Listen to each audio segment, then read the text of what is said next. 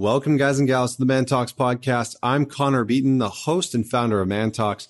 And on this week's midweek mini episode, we are going to talk about the five questions that you should ask in a relationship on a regular basis to help maintain the health, connection, and intimacy that you are wanting in your relationship. So, uh, the reason why I wanted to talk about this is recently I was speaking at a conference and I was talking about intimacy, and this question actually came up.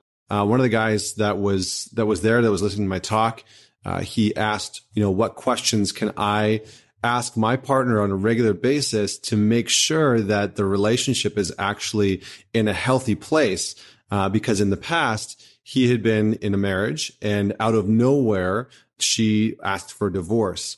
And he said, I was so caught off guard because I thought that the relationship was going really, really well. I thought that everything was okay, but I had no idea that she was so unhappy. And I guess I hadn't picked up on the signs. And obviously, you know, there's, there's a communication breakdown that's, that's very apparent in there, but there is uh, some some simple things that we can do to connect with our partner on a, either a daily, weekly, or monthly basis that will allow us to still feel connected to them and for them to feel like we really appreciate and are interested in what's going on in our lives.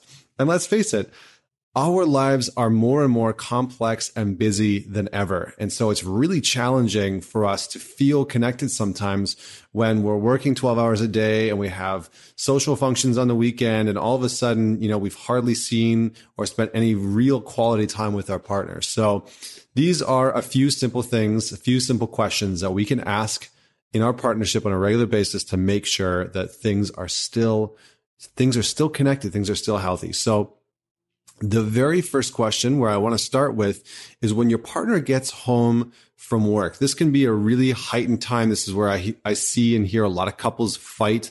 Uh, is when they first get home from work because somebody will have been home from work for a while. They've decompressed. You know, they've kind of like let go of some of the stuff that's happened during the day. Uh, and then their partner comes home and immediately they're like right into it, you know, asking them what they want for dinner or, how their day went or whatever it is, but they're right there. There's no space. And so when you come home from work, so the, the question is when you come home from work, what can I do or say that will help you feel the most loved and taken care of? So when you come home from work, what can I do or say that will help you feel the most loved and taken care of? And the reason that this is important is oftentimes we approach the situation of when our partner comes home from work the same way that we would want to be uh, approached. And so maybe you're the type of person that lets it all go in the car or on the ride home from work. You can just let it go and it's no big deal. But maybe your partner needs some space to decompress. Maybe they need physical touch when they walk in the door. Maybe they need 10 minutes to just vent about the BS that's happening in the workspace without any solutions offered or anything to just sort of let it out and vent and and decompress from from the day so starting to understand what your partner needs in that space and communicate what you need is incredibly important uh, the second thing that we're going to look at is the, the question of what are the main stressors in your life right now? What are the main stressors in your life right now? And is there any way that I can support or alleviate these stresses? So this is important because oftentimes we perceive knowing. We like to we like to know what's going on in our partners' lives. And so the things that we think they might be stressed out about might actually not be an issue at all. And they might be really stressed about something else. So we might have the perception that our partners stress out about an upcoming business meeting, when in reality, what they're really stressed out about is a financial situation or a situation that's happening with their parents or a certain family member and that's weighing on them and we we don't even know. So when we check in in this way, we are open-minded to the fact that we might not know specifically what's going on inside of our partner's mind, what's causing them anxiety and stress, and we're opening it up to give them the support that they're looking for. So that's question number 2.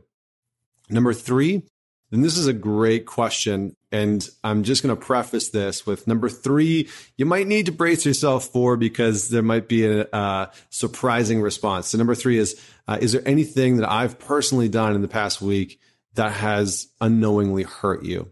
Is there anything that I've done in the past week that has unknowingly hurt you? And the reason why this is so important is because oftentimes you know, we, while we're very self aware of our behaviors, we may have done, said something in passing um, that has really hurt our partner, that has either started to create resentment or just has not gone uh, or has gone unresolved. And so it's extremely important for us to bring these things up to to pull them out from underneath the proverbial rug and to be able to connect with our partner in a way that allows allows them the space to communicate what they may not have addressed. So oftentimes these little resentments, these like little digs that maybe have happened or these moments that have happened between us and our partner can start to create space. And as they go on uncommunicated and unresolved, they start to build up. And so all of a sudden these little things that may not have been anything in the beginning of a relationship start to build up into these major challenges and problems. And so when they do express, and this is really important, when they do express um, something that you did to something that you did that maybe hurt them or, or um, upset them in some way, you need to be able to create the space for them to communicate that without getting defensive. And so if you're going to ask this question, it is so freaking important that you don't launch an attack or launch into being defensive because if you are eliciting this question, you are creating the space for them to just be heard. Nothing else. No solution, no attack, no defense, no excuses. Just hear them out and thank them. Thank them at the end for being honest and being open with what they brought forward. Question number four. Uh, this is a juicy one, and this is this is one that's going to open up a, a good dialogue around intimacy. And the question is, how you felt about our sex life lately? how have you felt about our sex life lately? And this is probably something that you will want to dive into maybe on a monthly basis, depending on how sexually active you are and how connected you and your partner are.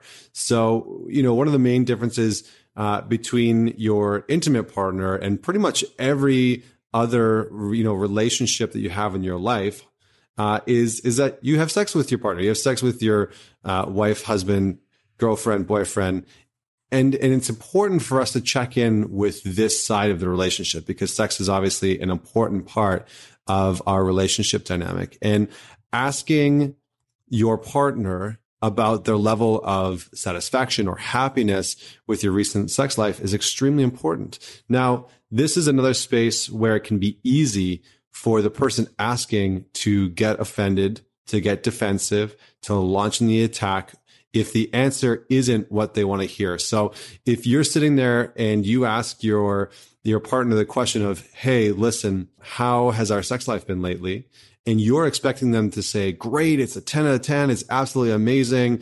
I couldn't be happier. I don't want anything else in our relationship." And they say, you know what? Actually, it's been a little lackluster. I feel like we haven't had enough sex lately. You know, I'd love to spice things up a little bit. And you launch into an attack or you get defensive, it's they're they're going to shut down even more. And so it's very important in this space that when you do ask the question that you are creating the space for them to acknowledge and bring forward any major challenges that they have seen within the relationship. And it's very important that that you honor and validate their experience because you are asking for and eliciting their experience so um, whatever their experience is take the perspective that they are uh, that they're telling you the truth about their experience and then validate their experience. And this is, can be one of the most connective pieces, regardless of what they're asking for, regardless of what they're saying in, in your, you know, about your sex life together. Just validate that experience and come from a space of openness to being better. And the final question, the final question that, uh, that I think is, is one of the most powerful questions is to open up the space about the future. And so the question that I would like to leave you with is what is one thing that you're really excited about in our future? And the reason why this is such a great question is that it ends off on a high note. In positive psychology, this is called peak end theory, peak end theory. And in peak end theory, they talk about how, how you end a conversation, how you end a meeting, how you end an interaction is the, is the emotional state that becomes the dominant emotion when that memory is brought back up. So if your partner a week later thinks about this conversation and it ended off on a really great high note, they're going to look back fondly on that conversation. So what are you most excited about in our future? And that should be something that's in the relationship. Maybe it's a vacation you're going on. Maybe it's a date night that you have coming up.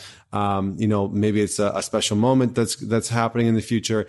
And if there isn't anything excited, exciting that's coming up in the future, then take that opportunity to create it. You know, if they're like, you know what, honestly, I, do, I can't see anything exciting that's happening in the future. We don't have anything planned.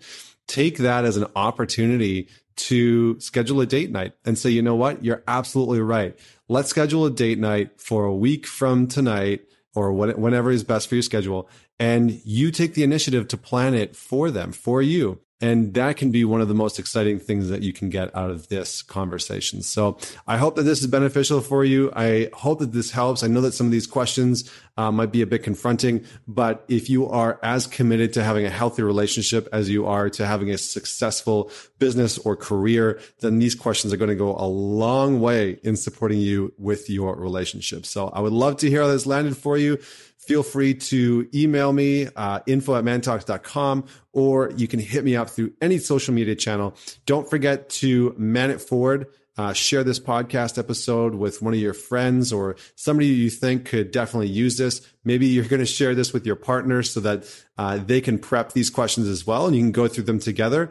It's a, definitely a great exercise. Uh, and until next week, this is Connor Beaton signing off.